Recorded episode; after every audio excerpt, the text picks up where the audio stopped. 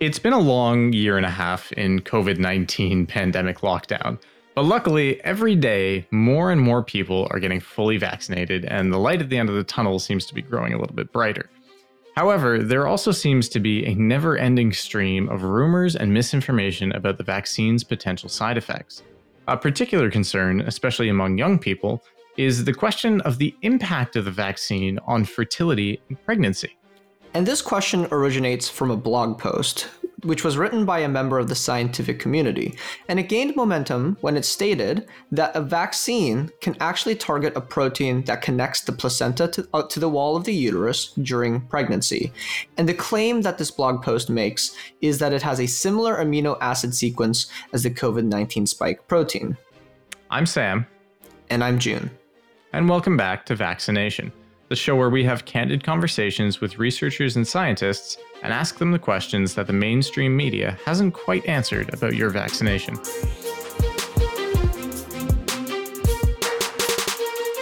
Today, we chat with Doctor Liz Marnik, a professor of biochemistry from Husson University with a P H D in genetics, about the idea that COVID nineteen vaccines impact fertility and pregnancy. Thanks for joining us, Doctor Liz. Thank you so much for having me. I'm excited to be here. So before we get started, uh, can you tell us a little bit about yourself? You have a uh, science communication Instagram page. Can you tell us a little bit about that?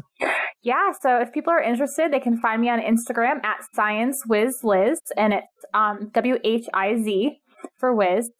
And I started that at the beginning of the pandemic, kind of sprung from my communications with my family and friends. I have a science background. My P H D is in genetics, but my research was actually all immunology. I just used genetics as a tool to manipulate mice to learn more about how your immune system works.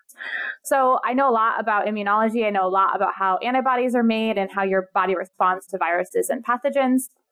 So at the start of the pandemic, I was really trying to help my friends and family understand all of the things that was happening. And they all really liked what I was helping them understand and then wanted to start sharing my posts. So I decided to make an account that would be just dedicated to that outreach so that I could also help other people who I don't know personally also understand the science. That sounds amazing. That's actually very similar to what we do at Science for Everyone. So I do, I, I want to ask you one question about that just uh, before we get into the fertility stuff. In your opinion, do you think that people are more receptive to science communication when it's coming from a friend or family member? I do think that makes a big difference because I think a lot of times scientists or medical professionals seem very other because they have all this education. If you don't know the person specifically, you sometimes aren't sure exactly what their motives are. But I think when you know that person personally, when you know, when I was raised next to these individuals or they babysat me or all of these things, they know who I am. They know I'm not paid by Big Pharma. They know that I've actually done this work and that I care about protecting them and I care about protecting my community. And I think that makes a big difference. I think it doesn't necessarily change everybody's mind, but I think it really does give people an important starting foundation that can help build connections that maybe eventually will help change people's minds. That's a very interesting perspective on, you know, the proximity and the social proximity that really affects who we believe, what we want to listen to. That's very interesting. Thank you for sharing that. So to jump into the pregnancy and fertility uh, of the podcast today, I suppose, uh, the basis of the blog that we mentioned in the introduction and the basis of a lot of the claims about COVID nineteen with, you know, if there are any effects on pregnancy and fertility come from a similar amino acid. So the first question is, what is an amino acid and how do they build proteins? Yeah, so amino acids are just these small molecules, these small building, block, uh, building blocks, and there are twenty of them. So your body, all of the proteins in your body are made up of these twenty different amino acids. And I like to think of them as different Lego blocks. So you have twenty different colors of Lego blocks. Those twenty different colored Lego blocks come together to build a structure. And that structure is a protein. So all of these amino acids, there's only twenty of them. So there's a lot of amino acids that are shared between all of these different structures, but they're put together in a different way. So if you were building a Lego castle or building a Lego garage or building a Lego car, they all have those same building blocks, but you can see those different structures and shapes because of how those molecules or how those blocks are coming together. That's incredible. That's uh, that's something wild to think about. I, you know, I know I and uh, a few different friends of mine, uh, we like to do some of the, uh, you know, the more advanced Lego sets, and it's crazy to think about some of the some of the things you can do with the same, you know, thirty or so pieces, right? You can build anything from a working grand piano to the Saturn five rocket kind of thing, and it's it's very interesting to think that the same kind of thing goes on in our in our bodies, and that's how it, you know, we dictate um, how we operate. So. Another question for you. Why do you think that this rumor in particular, because there are a lot of rumors floating around about the COVID uh, vaccines, you know, there's a lot of rumors about uh, negative effects here and there, but why do you think this specific one about fertility and pregnancy has gained so much momentum? I think that this really preys on people's fears. A lot of individuals, but not everybody, have a desire to eventually have children. And if you don't have a scientific background and you're getting bombarded with this information that these vaccines can impact fertility, that's really scary. Because if this is something that you know you want either in the near future or in the distant future, or you want your children to be able to have the option to decide whether or not they want to have children, to think that something that you're giving them could potentially impact some their fertility is really scary. That's very true. So let's dive a little bit deeper into this rumor specifically. So what does this rumor look like? What are people saying about pregnancy and fertility and uh, how COVID nineteen vaccines might affect it?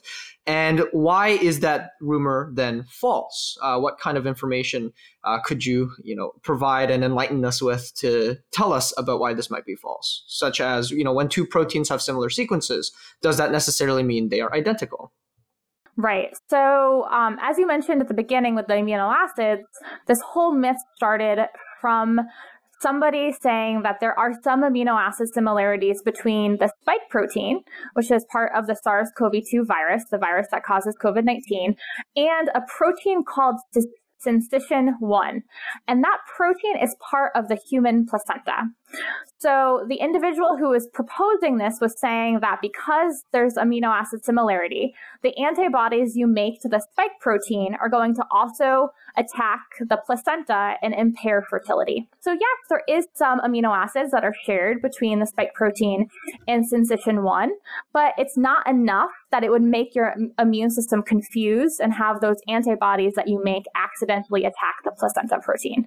And we actually now have data that actually shows this. So somebody did go through and look at vaccinated patients to see if they were making antibodies that could attack that placenta protein, and they did not. That's very interesting. Um, I'm I'm very glad to hear they've done they've actually done the research on, you know, debunking this debunking this myth. So it's not just based on what we already know. There's actually data on the specific myth. Um, so is there any concern at all for anyone who's pregnant um, while they get the vaccine? Are there any concerns there that they could affect the fetus? Or, you know, on the other hand, are there any like crazy benefits that we could think of? Is the vaccine going to be passed on to the fetus? Like, what are the effects there? Yeah, so as somebody who is of reproductive age, I just want to say that I eventually want to have another child. I already have one, and I had no concerns about taking this vaccine. And I have friends who are pregnant, and when they asked me, if you were pregnant, would you get this vaccine? I told them yes, and that's one hundred percent true. So there is no reason that these vaccines would cause harm to the fetus.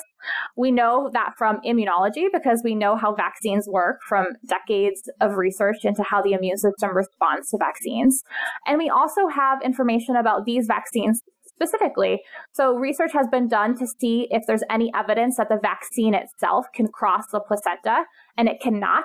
So if you get an mRNA vaccine or any of the other AstraZeneca or Johnson and Johnson vaccines, those vaccines themselves cannot cross the placenta. So the fetus isn't being exposed to the vaccine components directly. And we also have a lot of research now that looks at pregnancy outcomes for those who have gotten vaccinated while pregnant, and we're not seeing increased risk of miscarriage. We're not seeing any increased risk of birth defects or any other concerning outcomes.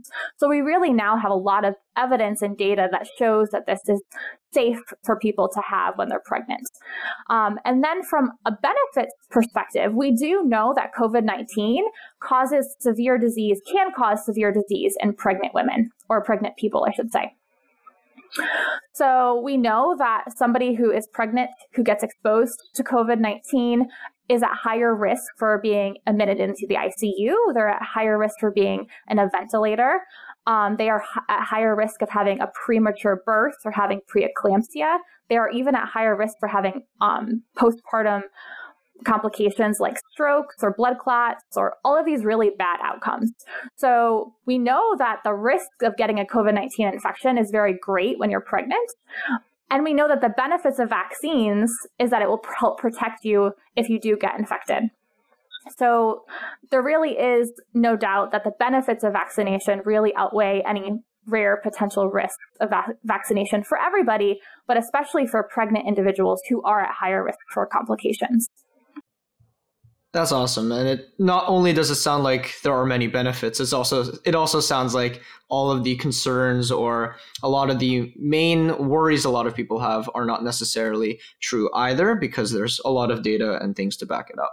So as you said before, this is a very personal and close thing to a lot of individuals, the ability to have a child and, you know, pregnancy and fertility in general. So since it's such an important issue or question, uh, where should people direct their questions if they are concerned about these rumors or any other rumored side effects? Yeah, so first and foremost, they should always talk to their medical provider. And I often, I get messages from people who say, well, I try to talk to my medical provider and they won't answer my questions. And I feel like that's a big warning sign that maybe you should try to find a different medical provider, because you deserve to be listened to by people who are taking care of you. So first and foremost, I hope that your medical provider will be willing to talk to you about these conversations, because it is a lot of individuals have concerns and they should be able to ask these questions to people who know their personal medical history.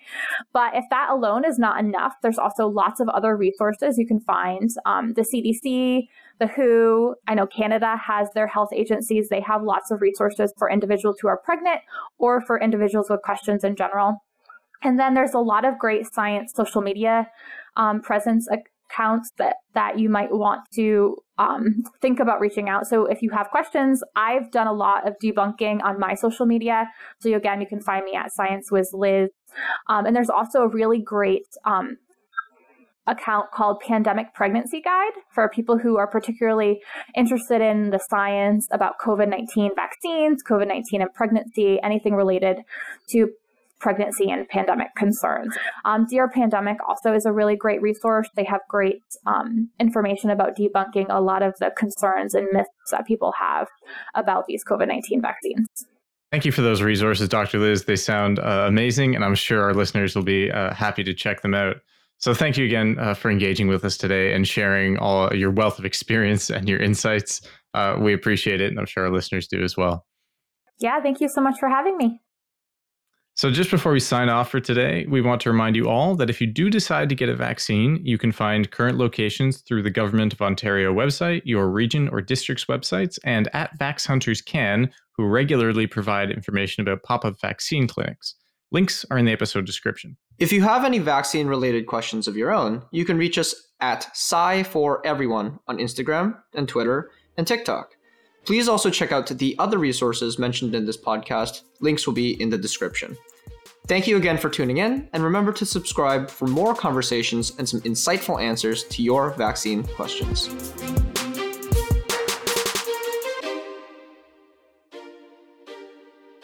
Vaccination is a joint production of Science four Everyone and miss informed dot c a.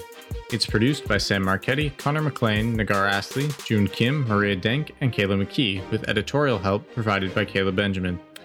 This podcast was produced in partnership with MissInformed in support of their P HAC-funded campaign, hashtag I Got Vaccinated.